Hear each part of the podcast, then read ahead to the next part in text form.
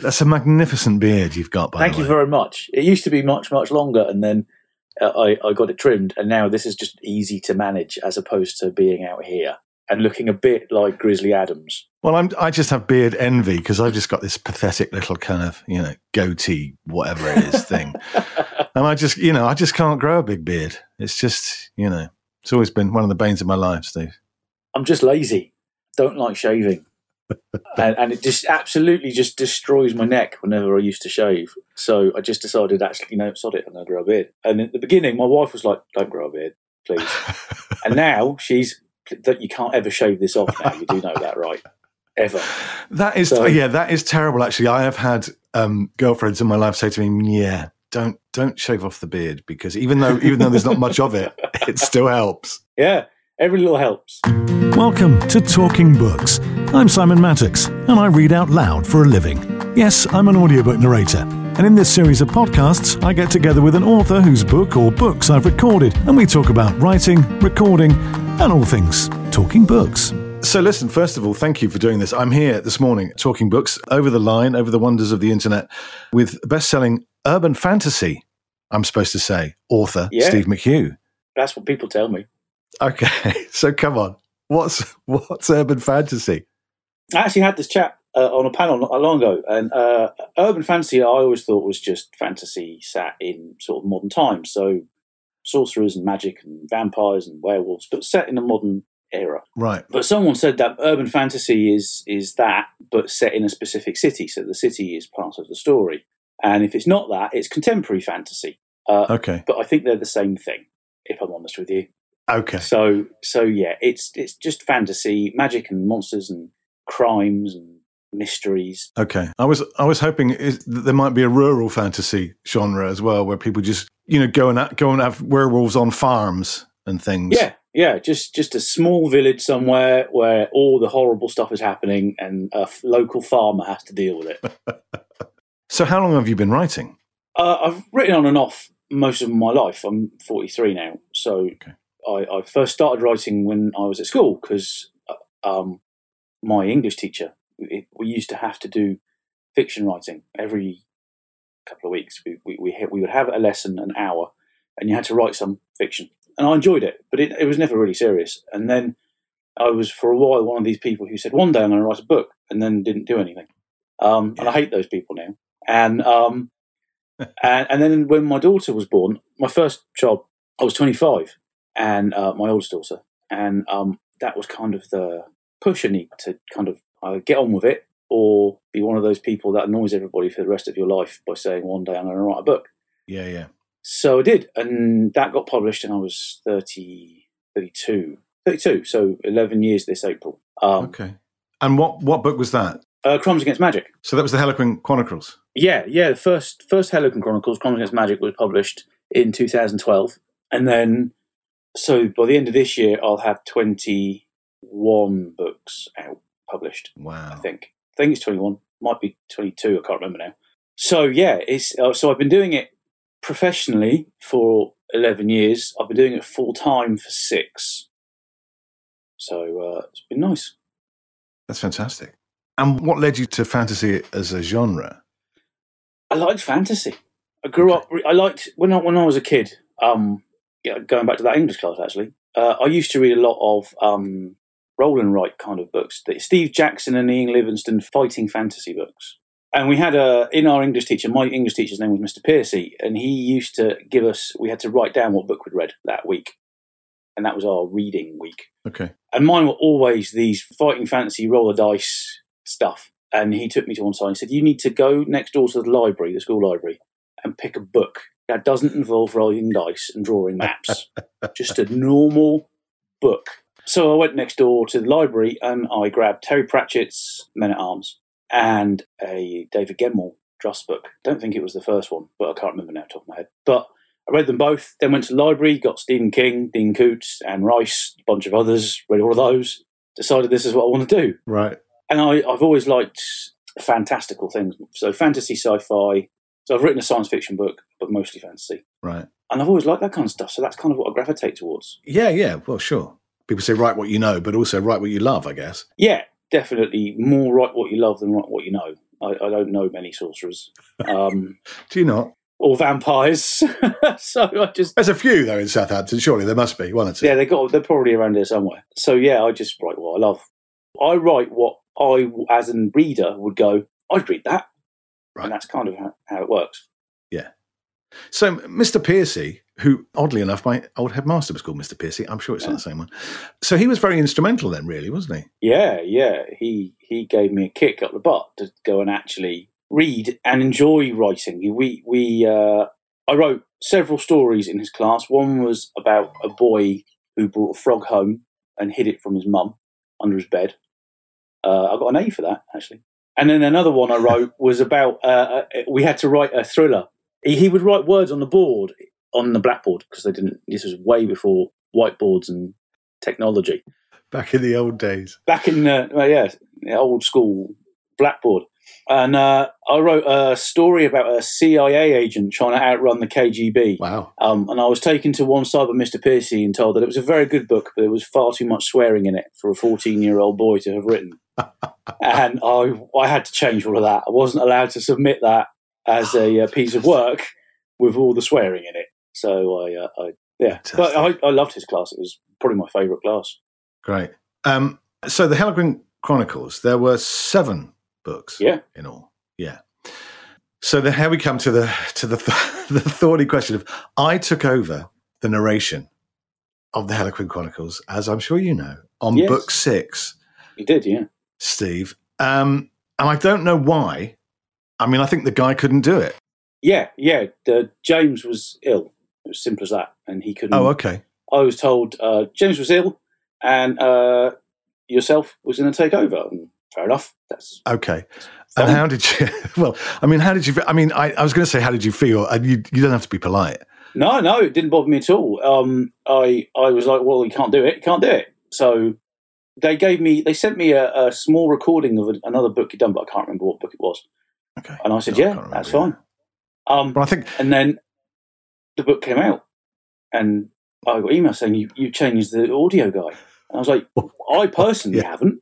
you must have got hate mail, didn't you? Death threats, I would It- imagine. I- I- there were no threats, thankfully, or hate mail, but there were quite a few. Why have you done this?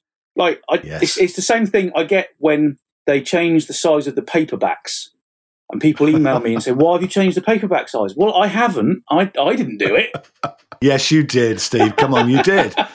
It's not a conspiracy. Of course it is. Of course it is. Well, yes. I mean, so I'd I'd um, just sort of restarted doing uh, audiobooks, and I'd done this one by Louise Voss and Mark Edwards, um, because she'd said to the publishers, "Can you use my friend Simon?" And they went, "Mm, "Right then." Um, I don't know. Eight months went by, and then they contacted me and said, "Would you do this?" And it's part of a series, and I said yes. And they didn't give me any more kind of help or advice than that. Really, they just sent me the book and went, "Off you go."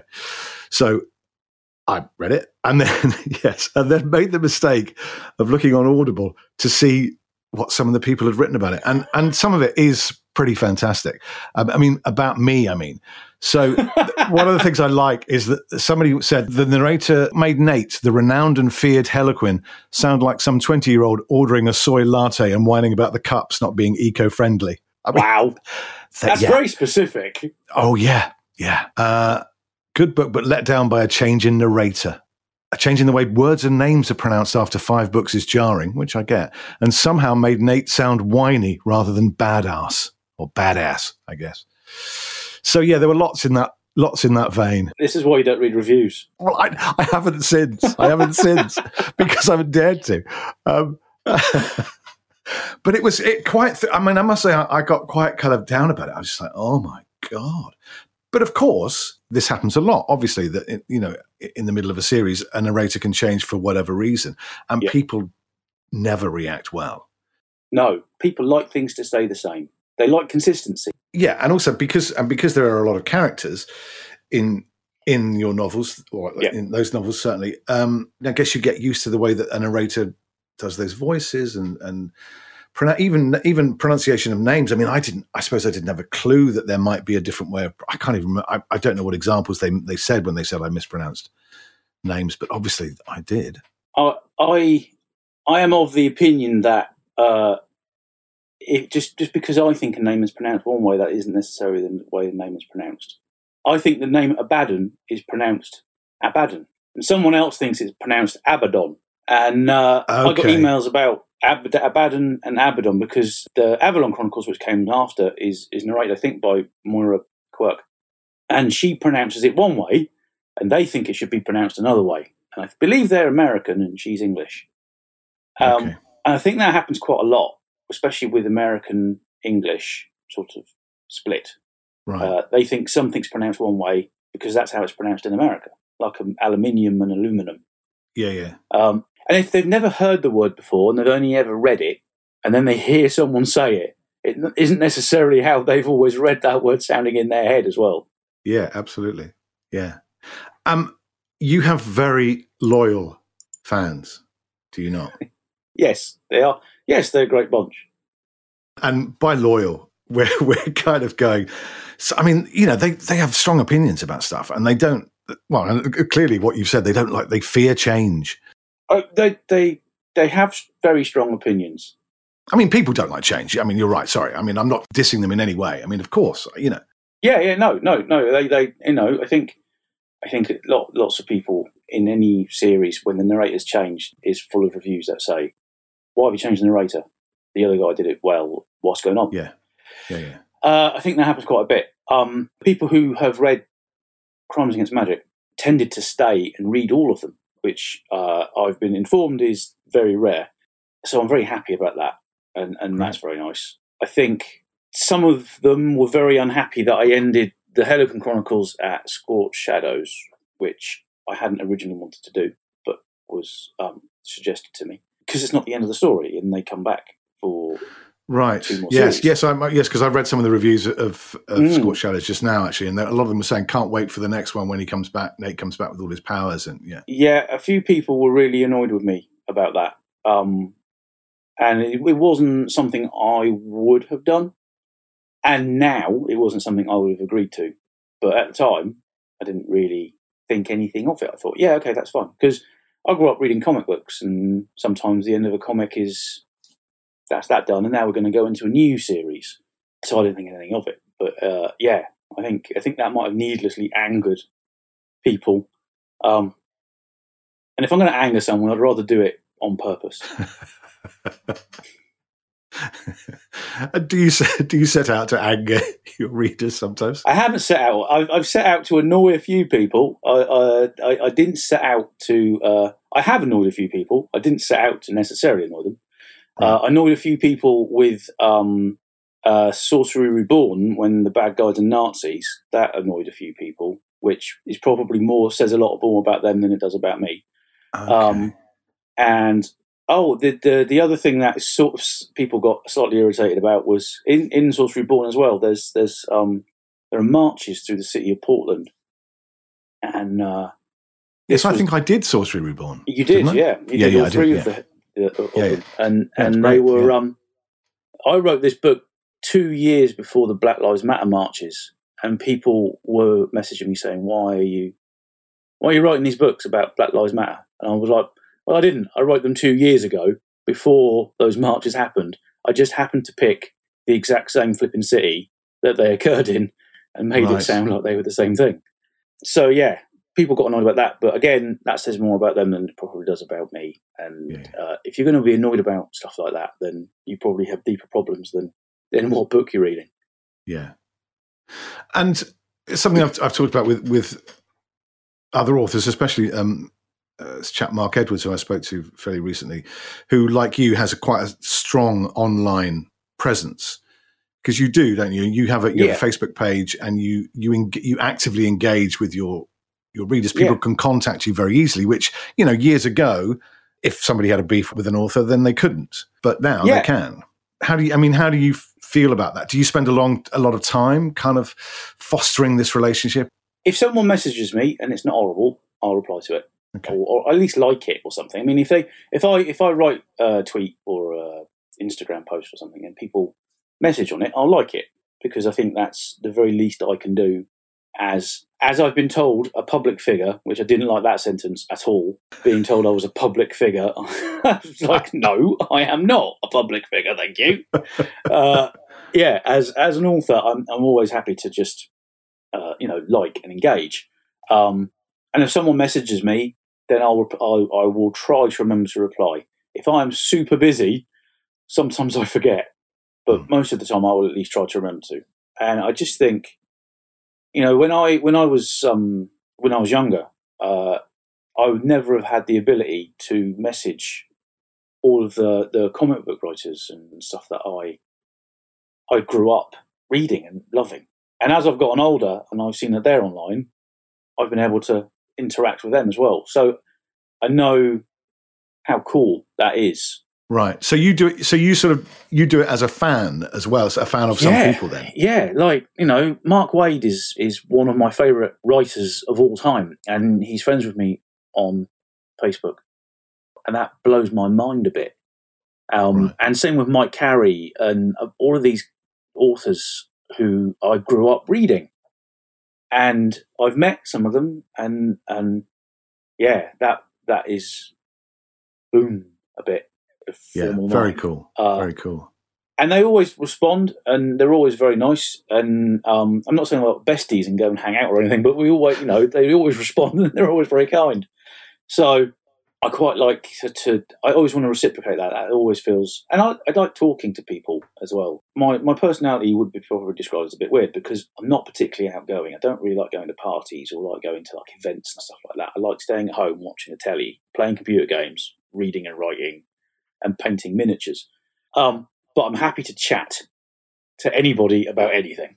Okay. So if someone wants to message me and say, "Hey, what's what uh, this, this, this about this?" Um, then yeah, I'll happily respond to that because I think that's part of your job as well, as a As a public figure. as a public figure, as someone with a with with a, an online presence. If someone messages you, the least you can do is like the message. I, I'm no different online as I am in real life, so I don't Right. really. Want, I know people who put on a persona, and I find that a lot of hard work. Um, yes. i Yeah. I can. I can't imagine I, I just what that must be I like. don't want to do that. I'm just I'm quite happy just bumbling along, being me. That's fine. Well, you're obviously doing doing very well at bumbling along and being you. I, I like going out in terms of I like going to places where I am. I have a knowledge of the place I'm going to. So I'm going to see my friends. That's great. If I'm going to go and see, do a panel at a con, that's great because they are my people. Okay. But but when I get invited to go to parties books and stuff, I'm just like, that seems like hell. Like loud music and just lots of drinking. Uh, I'll just go sit in a corner and chat to someone. I'd rather just do that. And panels are great because I've met so many other authors who I don't wouldn't normally interact with on a panel, and and been, become friends with them. So yeah, they're, they're always good and good to watch because they're usually good fun. Right. Do you listen to your own audiobooks? I used to, um, or I used to listen to a little bit. I used I, I usually when they come through, I listen to like the first couple of chapters. Yeah. and then I think, no, I can't do this because it's my characters with someone else's voice. So I tend to stop. I haven't listened to any for a while um, Okay. because it's not in my head. Is different to actually having it. It's a bit like reading them. I can't go. I've I, by the time the book is published, I've probably read one of my books a dozen times at least. okay.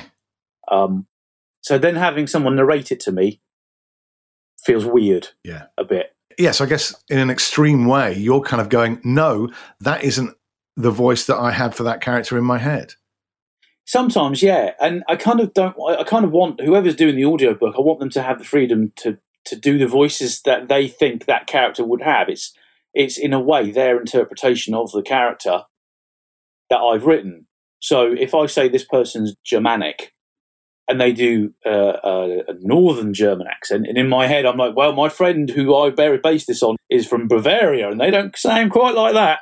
I, I no, I don't want to, to to do that. That's that would that would lead down a, a road of me being like, no, I, I need to mark out where exactly people come from. Um, so yeah, I'm quite happy to to just kind of let the audio, whoever the audio reader is, just do their own thing with it. Um, if they ask me on my advice, I will happily give it to them. But otherwise, it's a little bit like if if they ever get made into a TV show, that is their interpretation of what my books would be. Yeah. I think if I started getting involved in that, I'd drive myself insane Yes. because I would want things in the way that in my head that's how that should look and sound and. Yeah. But some, but some writers do, don't they? I mean, some writers. I mean, I Yeah. specifically for TV, I was just thinking. I mean, I've just recently, as I'm sure you know, more than half the country did, just watch the end of uh, ha- Happy Valley, and uh, you know, Sally Wainwright, of course, directed the first two series, and I think she didn't direct the third series, I don't think, but but so obviously she's obviously very involved in must be the casting and everything. So so those characters must be very much how Yeah. she saw them or heard them in her head. Yeah, I mean, the, the famous one is Anne Rice. She didn't want Tom Cruise for an interview with a vampire. She Right. said he was all wrong for it. She wanted Rutger Hauer. Now, Rutger Hauer would have been amazing in that role, but Tom Cruise nailed that role as well, and he was absolutely spot on as as um, the vampire Lestat in, in that film. So, I think as an author, we can get a bit too close to our our baby that is whatever we've written, and I think I think sometimes um, we need to take a step back and say, actually, you know what? That's fine. You you've done a great job, um, and it is perfect, and that's fine. And and the same as with with with audio and and you know video game interpretations. You know, The Witcher, the books of The Witcher are completely different to like Witcher Three, but they can they're an interpretation of that, and it's not quite so much with an audiobook because you're reading the actual words Mhm.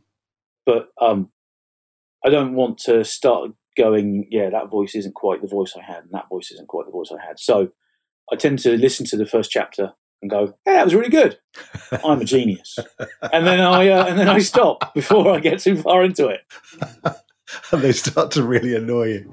Oh, Yeah, yeah, yeah. Because like- I was going to say to you about the, the, the character of Remy, who I who I made gradually more and more camp over the sort of over the books. Um, just because I somehow something in the writing kind of lent itself to, to that to me, and I just wondered how you know. But you probably never heard me do it, so so it's no use asking. I, asking I don't. I don't think I did. I, I Remy is one of my favourite characters. I love Remy. Remy was never supposed to be in more than one book. Uh, I just love writing him so much. right. He's such an angry little ball of Yeah. fox. Yes. It's brilliant, and um, he's he's just he's he's every inner thought that I have just spewed out onto the page, and um, and he's a, he's a red fox, and he's amazing, and I love writing him. And, and to be fair, he would be quite. I mean, he was a, a the son of a French aristocrat, so he's not going to be the um, No, the most gruff sounding. No, I mean, I think I made him just quite sort of posh and quite sort of acerbic. So yeah, I mean, I, lo- I I thought he was fantastic. I loved it. I, I love Remy. He's the one character people ask me to write a whole book about, and I've written a book about him already, and they want more. And I just think that the, the, my my thing with Remy is that I think he works better as a character to in a in an ensemble to bounce off everybody else. Right. Because if he's just by himself, um, not bouncing off of other other people, he's he becomes less about Remy. He he's more in his own head Right. And I don't want to write a whole book inside Remy's head. I think that might drive me crazy. Um, but yeah, he's he's brilliant. People love Remy. People just I get messages probably about Remy more than than anybody else Really? because they just love him. And he he I literally I wrote him and I wrote him in uh, Prison of Hope, and then the Guardians of the Galaxy film came out Oh yes. And- and uh, with Rocket, and I had to go back in and write a bit about how he hates that bloody raccoon because people keep thinking he is Rocket, and then people kept me- would message me and say, "You've why you've done this from the Guardians of the Galaxy?" And I'm like, "I wrote this a year and a half before that bloody film came out." Yeah. And he's nothing like the actual uh, comic book version of Rocket, who's a complete psychopath. Rem- Remy's Remy's great. I, I I like the fact that I can write this character who is just a sweary fox man who often just suggests stabbing people as a result of problems, and everyone's perfectly okay with it. Uh, yeah, yeah, brilliant. I I must say I was I think I've been more nervous about doing your books than any any other book. I think because fantasy, I, it's not a it's not a, a, genre that I I read myself or, or, know very much about really. And I think, and also because I think you know, having taken over in the middle of the series and and got, got quite a lot of negative reaction, I was just like, oh my god! I mean, I, am so I, I, was very concerned uh, that I would get it right for you, but of course, in a way, from what you yeah, said, yeah. that's kind of naive because because you don't care. I mean, you care, but you don't, as you say, you I, don't listen, I, yeah. and, and, you're happy just to go, no, it's fine, it's your thing, get on with it. Yeah, yeah. I don't, I don't want it to be terrible. Uh, sure. If, if you know, I when when um they were casting for um the Avalon Chronicles, they sent me three snippets of three different ladies doing the narrating, and they asked me to pick. And one of them was very clearly had uh, uh more in my head of what um, Layla sounds like, so I picked her and I think that was Moira. So that was fine, but but that's her interpretation, yeah, of of those books. So I want it to be good, and I want the person who does the audiobook to be good, but I also want them to feel free to do the performance of reading the book that they want to do. There's there's a lot of audiobooks that like things with Stephen Fry and things like that, mm. and you wouldn't say be less Stephen Fry. like he's doing his version of he's reading that True. in his own thing, and I think that should be the truth for every audio reader, the narrator. They're they're doing yeah. what they think is that's yeah that's that's very interesting because I teach um, students and and I, one of the things I teach them is, is, audiobooks and I you know first thing I say to them is you know have you ever listened to any audiobooks and they all say uh, Harry Potter Harry Potter you know. and of course it was all yeah, you know yeah. when they were kids and it was all Stephen Fry but of course he is he's so mannered. He well, he is so Stephen Fry, as you say. Yes. So in a way, he brings his whole kind of persona to something. Whereas I think somebody like me, and I suspect most kind of jobbing narrators are not, you know, not trying to impose themselves no, on the book. No. I mean, I guess to an extent we do because we're reading it, but you try and serve the text, which is a very sort of poncy, actory thing to say but at the same time, I want whoever's narrating it to feel like they have the freedom to do their narration in the way that they want to do, and they feel that the characters deserve, and they feel like the characters would sound like, mm. would the cadences of their voice and all those sorts of things. Mm. I, I, like that. I like hearing that. I listen to quite a lot of audiobooks when I'm at the gym. Um, do you? So you listen to other people's? Yeah, I listen to audiobooks quite a lot at the gym. I, I'm making my way through Gaunt's Ghosts for the Warhammer books at the moment, okay. and then um, I've got loads of audiobooks. But uh, and and there was a there was one that was a vampire one, Infernal Impact or something like that, um, and it had some really big name actors in it, uh, and it was really good. So I quite like those ensemble casts of. Do you of, of various people playing various parts? I think they're quite good.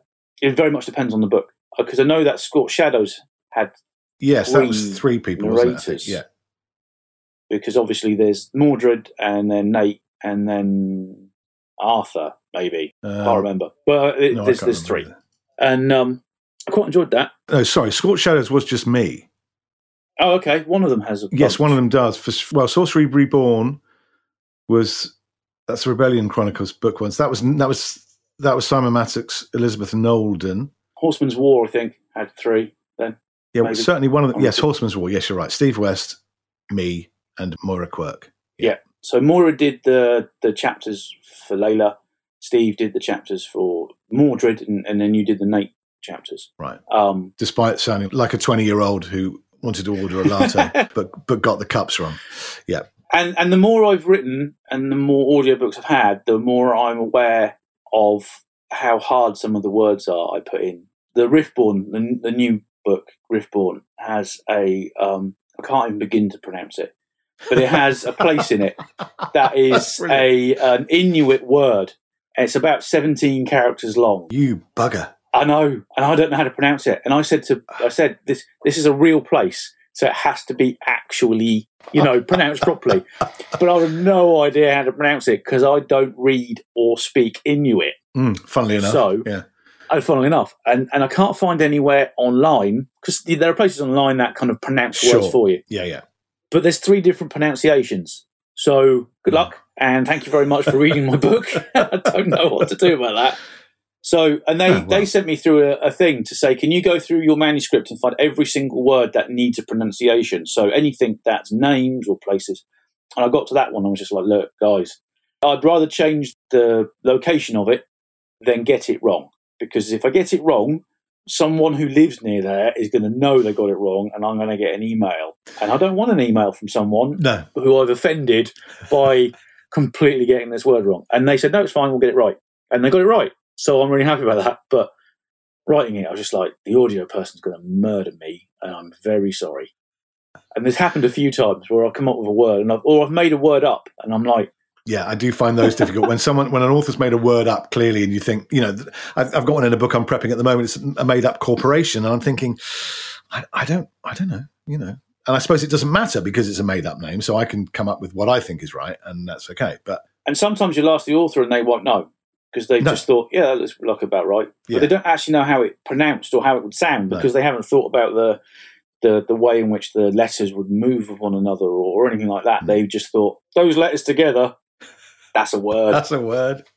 But that's interesting. So you do, but you do think about the potential narrator then when you're when Yeah. you're writing.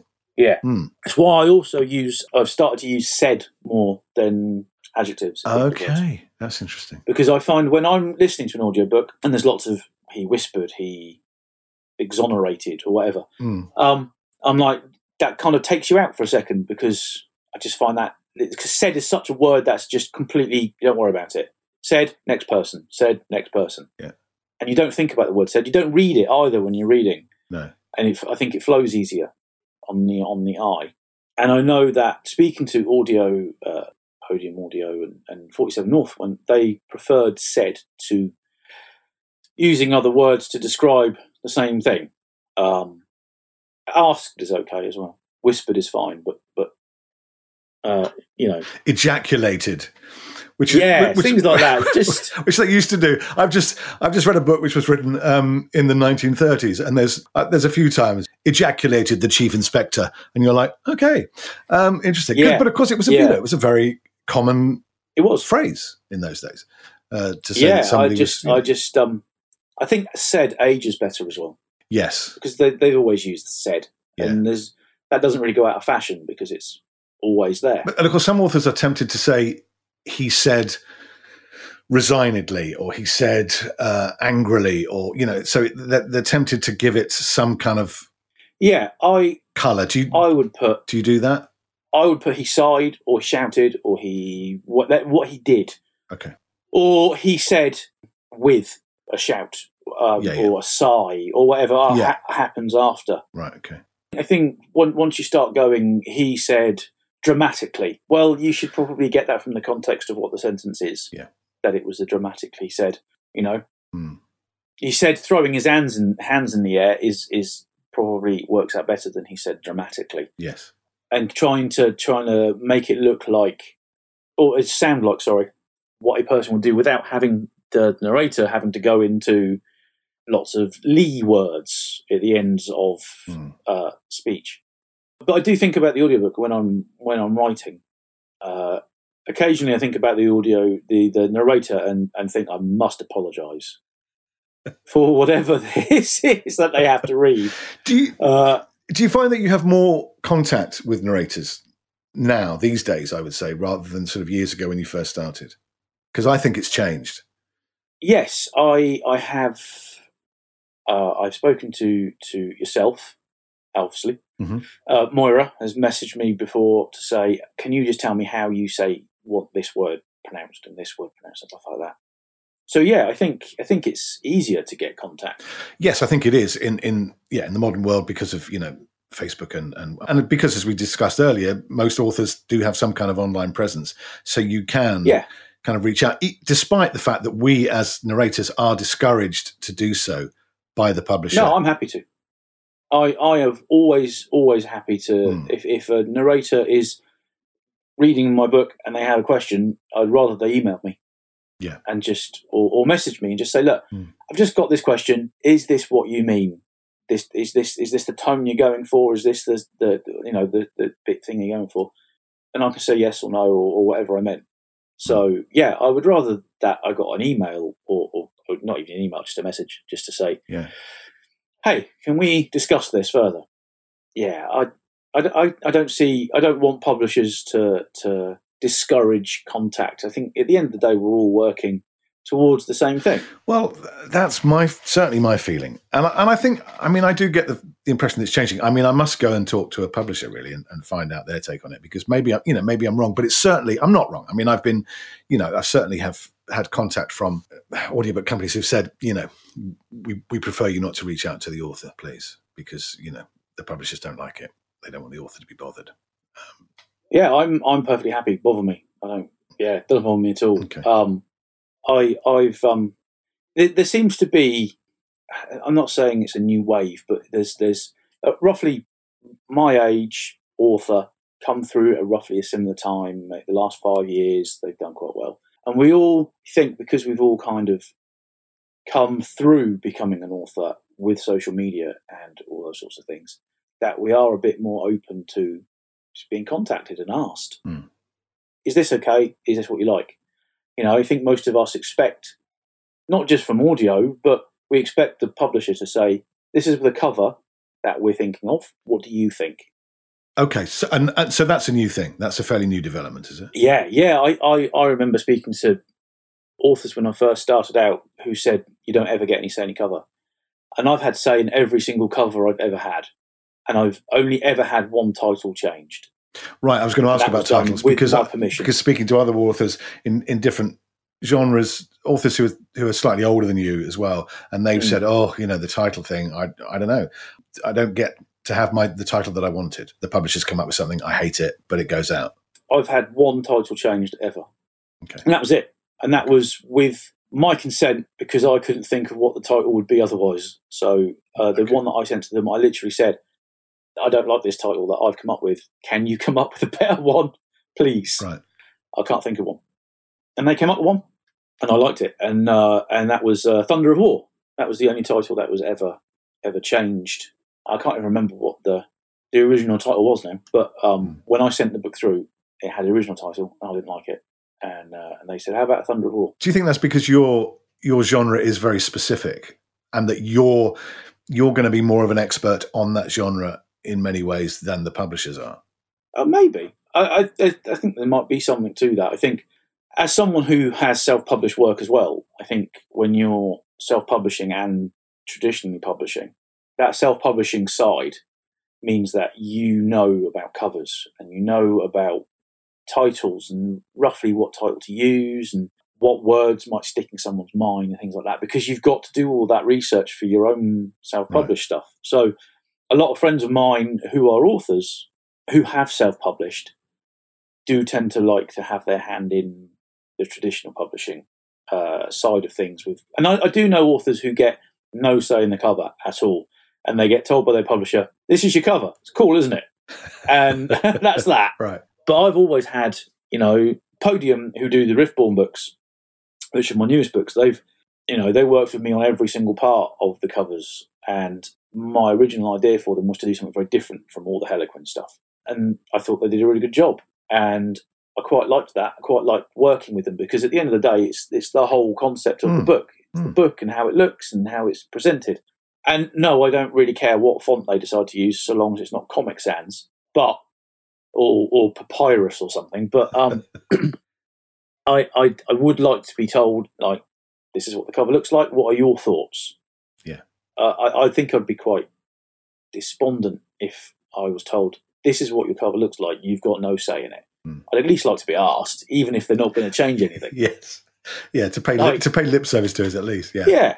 Like uh, Horseman's War, I think it was Horseman's War. They sent me the cover and they said, "This is the cover," and I was like, "That's really nice. Can you just change one thing?" And they said, "Yes." That was done. But they'd already done the cover before they'd ever showed me it. They already showed me this is what the cover's going to be. This is what it's going to look like and I liked it, so it was fine. Mm. And if I didn't like it, it was tough because that was the cover. Right. So you kind of have to do a little bit of give and take. But even then, they still said, "What do you think?" Yeah. And I quite like being asked. Mm. You know, especially um, after having to do self-publishing stuff. So tell me about the self-publishing. Did you start out self-publishing? I self-published uh, Crimes Against Magic. Yeah, that was self-published in April 2012, uh, and it uh, it sold 28 books in April 2012. Uh, Wow. And I was over the moon. I was like, whoa, I'm a millionaire. I'm not. It was like 100 quid. um, and then uh, I don't know what happened, if I'm completely honest. By July, I was selling several thousand a month. By the end of the year, I put Wow. the second book out and I'd sold something like 30,000 books. No, probably not quite that many 20,000, 25,000, something like that. 1,000 books since April. And I was like, I don't understand what's going on there. And then 47 North contacted me and said, We want to give you a, uh, a contract to publish, republish those two and publish everything else. So that's what I did. And then um, I said to them, okay, well, I'd- still like to self publish like novellas and stuff. Are you okay with that? And they said, yeah, you, you do what you want with those. So over the years, I kept my hand in doing the, the Hunted, the Remy novella, and uh, Frozen Rage, the, the, the Nate murder mystery. That was the most fun in the world to write because I just wrote a Columbo episode with magic. And it was great. I loved every. I got to do the one more thing. Every it was it, it would never have been published by a traditional publisher in a million years, and and it was brilliant. It was absolutely. Uh, I grew up watching Columbo and, and Murder She Wrote and all those sorts of things, and and I always wanted to write one, and that was my big Columbo murder mystery book, and then and then Black Coat as well, which was science fiction. Oh, okay. So completely different. Yeah. Yeah, I mean, the thing with, with self publishing is you can kind of take a chance on something. If I went to my publisher and said, I'd like to write a sci fi book, they said, You are a fantasy author. Okay. They would do that. They wouldn't say, well, send it to us and we'll see. They would just go, no, Steve, don't do that. Yeah, unless you are Brandon Sanderson, in which case you are allowed to write whatever you want, really. But in you know, if you are a success in one thing, and that's what people know you for, they don't really want you to go and change to a different genre without some sort of crossover between them. Right. That's not the same for everybody, but roughly. yeah, yeah. So I wrote it myself, and then it did really well. And people keep asking me for a sequel, but I have like contracts and stuff I had to write first. So Right. So, I mean, so it sounds to me like you write a lot, yeah, he says naively. I mean, how long does it take you to write something? I mean, I guess it depends how long the novel is, I know, but I write about ten thousand words a week ish, Wow. okay. and I, I tend to when I'm writing. So so I like to do. I, I only really write Monday to Friday because the kids are at school and I can just work. And I tend to write until I've hit the middle of a chapter, and then I stop. And then the following day, I go back and I read the, from the beginning of the chapter to the middle of the chapter. By the time I've hit the middle of the chapter, I'm ready to go because I know what's going to come next. And that's how I've always done it. And then I can just hit another 2,000 words. Sometimes it's more, sometimes it's less. But I try to do that. So it takes me about three months to write a 100,000 word book ish. And then I take some time off and then I do it again. But presumably, once you, when you're writing that book for the three months, you're only concentrating on that book. You're not thinking of other books while you're writing that book, presumably, are you? Yeah, I, I'm only writing one book at a time because I, I don't want my brain to melt. So um, I, I only write one book at a time. But Yeah. whilst I'm writing that book, I'm usually making notes on at least two others. So Really? So Wow. yeah, so I'm writing a book, and at the same time, I will be. So at the moment, I'm writing a vampire book. And I've never written a vampire book before, and uh, it's going very well. and I'm enjoying it very much. But I'm also at the same time making notes for what I want to work on afterwards. Okay. Because you've got a book that's about to come out. I meant to, to say we Yeah. should mention that. What?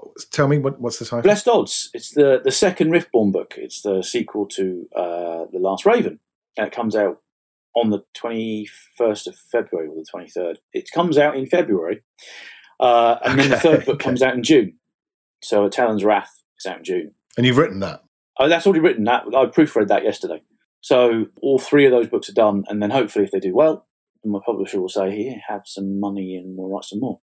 But yeah, they they are urban fantasy, but they are not traditional urban fantasy. There's no sorcerers and vampires and werewolves and stuff. These are these are a bit uh, lower key than the Hellequin stuff, which was sort of world-ending Hmm. Avenger type books. And and who's narrating these? Uh, Matthew Wolf has narrated the first one. I'm pretty certain he's doing the second one as well. Um, I haven't been told otherwise. Um, so I assume he will do all three. And uh, so, and he's done a very good job. And people seem to like it. And and do you get? I mean, so I was going to ask you. So you you do get? They send you. You said they sent you three uh, female narrators when you did uh, Yes. the um, Avalon Chronicles. But so for this one, they sent you a, a short list. Did they, they sent me. They well? asked me who I would like to do it, and um, they told me to think big. So I put um, James McAvoy, and they said not that big. Uh, you've got no chance. And I was like, tell me to think big. Uh, Yeah, yeah. And then they sent me uh, Matthew Wolf and uh, another gentleman whose name I've completely forgotten. And they said pick, and they were both really, really good. And um, I had my wife come in and listen to them both, and just I was just like, I couldn't, I can't pick. But Matthew just sounded just a bit more like what it was in my head. So Right. um, I said, Matthew, please, and they they picked Matthew. And the the book I'm currently working on, a vampire book, the main character's Scottish, so I'm really looking forward to who they can get. I'm, I'm swear to God, I'm going to get James McAvoy. I'm just going to keep writing people until they say "J- there's So they say James McAvoy. Well, if you want a poor man's James McAvoy, who does a very good Scots accent, mate. Look no bloody further than me. Okay, that's all I'm Oh, saying. friends of mine have also said James McAvoy. My, uh, my friend of mine, Justin, he's Scottish, and they asked him who he'd like for his narrator, and he said James McAvoy. And they said, no, we can't do. So, But so, you know uh, why? You know why you're not going to get James McAvoy? It's because they don't pay you enough. That's yeah. Well, yeah. That, I mean, he's a, I'm, a, I'm afraid that's it's pure and simple. That's it. massive. Unless James McAvoy went, oh, okay, I've got two days. I'm not doing, Yeah. I'm not doing anything, and I'll get paid. You know, whatever it is. Then okay, but otherwise, no, you, you but won't get but they, if they're going to keep saying think big, ask ask whichever one you want. Absolutely. I'm going to keep Absolutely. saying James. would like to read a book. so the new book's out next next week. Blessed Odds. And Great, It's, uh, Great. It's good. Well, fantastic. I look forward to. Uh, well, I, mi- I might read it, or I might I might listen to the. Um, yeah, Matt Wolf, Matt, Matthew. Yeah, Wolf. uh, yeah. Um, Matthew Wolf. Yeah. Yeah. Uh, listen, thank you. I've, I've one last little question. So, I mean, it's a stupid question. In you know, you deal with a lot of uh, your characters have special powers.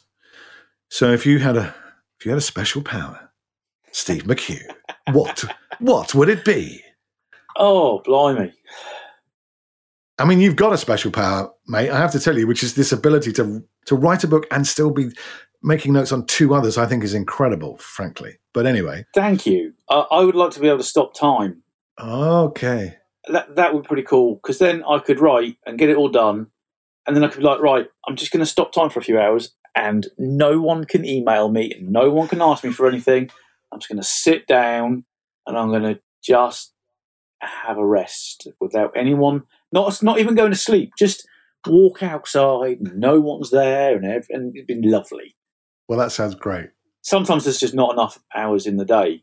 And I would 100% use that power for evil. Uh, just so everyone's aware, I, I would be robbing banks. I would be like, yeah, no, I'm on time. I'm just going to go and take all the money out of that bank. You wouldn't be out looking after kittens and chasing rainbows. No, no, I would be. I got asked in a panel if I if what my uh, this was a while ago what most elemental power I would like, and I said fire. And they said, "Would you use that for good?" And I was like, well, "No. Who's going to be like, yeah, I can conjure fireballs. I'm going to be a good guy." No, no, no. It's more fun being the being the villain. It's why when you used to play like video games like Knights of the Old Republic, you were a Sith because you could throw lightning bolts at people. You were a Sith. Uh, yeah, nobody, nobody wants to be a goodie, do they? yeah, yeah. If you're a good guy, you could heal people. Oh, great. If you're a lot bad guy, you could kill everybody before they bothered you. that was a lot more entertaining. Fantastic. Fantastic. Listen, thank you. Uh, it's we've been talking for an hour, and I realise you're a busy man, and you've got to go back. You probably you're going to carry on writing now. Yeah, yeah. I've got some work to do today, uh, and it's half term. And it's So half got, you got, and also you've got a busy family life too, haven't you? That's Yeah, yeah. I've got three three daughters. The oldest is uh, depressingly 19 this year and about to go to university. Uh, I don't- understand how that happened. To study astrophysics as well. No. Yeah, she's like, O OMFG.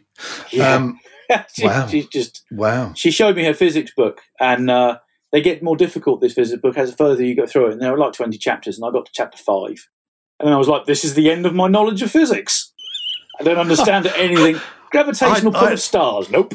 God, I mean, I'd have struggled with a list of contents. Never mind getting to chapter was- five. yeah. Blimey. So she's doing that, and then then Faith is is my uh, youngest. She's just turned thirteen, which is a barrel of laughs. And then the uh, the youngest is Harley, and she's ten, and she's a ninja.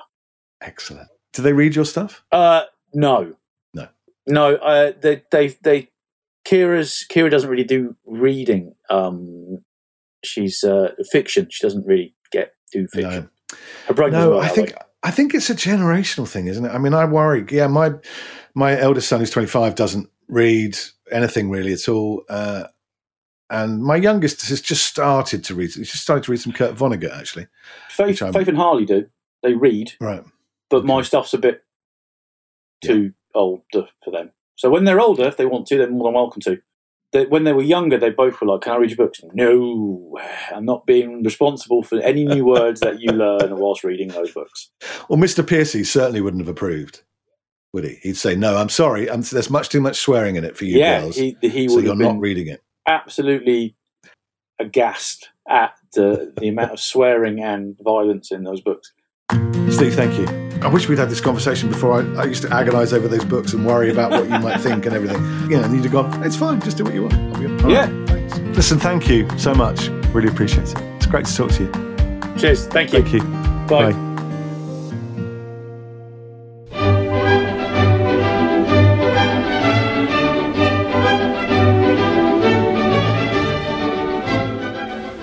David!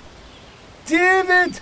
Yes, Ruth, what is it? Honestly, David, didn't you hear me shouting your name in my distinctive and absolutely authentic new Newcastle accent? Sorry, love. I was listening to an audiobook through my headphones. E man, David, I do love an audiobook, me. But my enjoyment is so dependent on the narrator. Were they any good? Yes. Spot on, actually. Chap called Simon. Hello, Ruth Archer. Hello, David Archer. Hello, Eddie. Are you all right? You look very pale. No, David. I'm most definitely not all right. I've just found two of your sheep. Dead. Oh, no. Oh, yes. Looks like they've been mauled by some sort of wolf. Where? Could have been. It was a full moon last night. No, where did you find them? Oh, up in the top field. And I was looking for you, David, because I've just come back from the Lamb Barn. You know, the one that we were planning to turn into a holiday cottage for troubled teenagers, the Swear B&B. Aye. Well, it's not there, David. Someone has burnt it to the ground. Oh, God. Fire magic. Not again. Oh, do you think it's them, David? Of course it's them. Who? Vandals? No. Elementals? You what? Magicians, sorcerers, alchemists, necromancers, werewolves, dragonkin, Norse dwarves. They're worse than the vegans and the climate change activists. What do they want? It's complicated. It's all to do with Avalon. The titular track from the 1982 album by Roxy Music. How we're man, Eddie.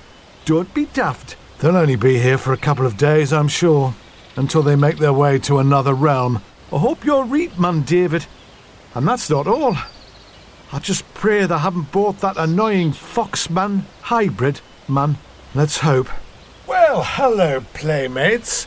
Now, who does a horny hybrid have to shag to get a drink around here?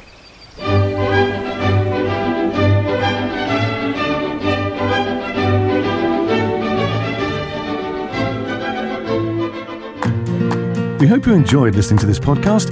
If you'd like to hear more in the series, please visit our website www.talkingbooks.org.uk.